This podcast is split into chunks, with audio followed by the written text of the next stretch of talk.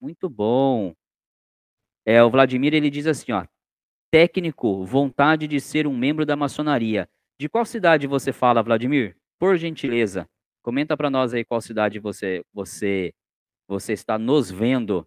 E aí, Vladimir, eh, se você você é novo aqui no canal, então depois que acabar a live, dá uma olhadinha lá nos nossos na playlist pensamentos do canal, tem tem 3 vídeos que eu indico, tá, que vão com certeza te deixar muito bem muito bem, eh eh, municiado de como se tornar um maçom.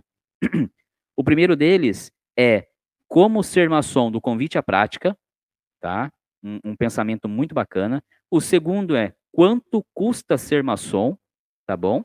E o terceiro é "O papel do padrinho na maçonaria".